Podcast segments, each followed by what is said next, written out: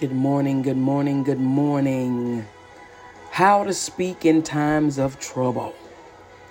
Jesus was determined not to give place to the enemy by speaking words that would give him an opportunity to hinder God's plan. How do you speak when trouble comes? I believe we sometimes lose battles in life because of the way we speak about them. We won't defeat Satan with complaining, self pity, fear, or worry.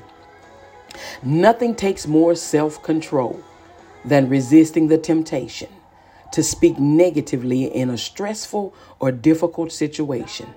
The mouth wants to give expression to the soul, blurting out what we think, feel, or want. In such times, we need to go deeper than our thoughts, feelings, and desires, and to speak and to think out of our new nature. These are important times to agree with God and speak what He says in His Word.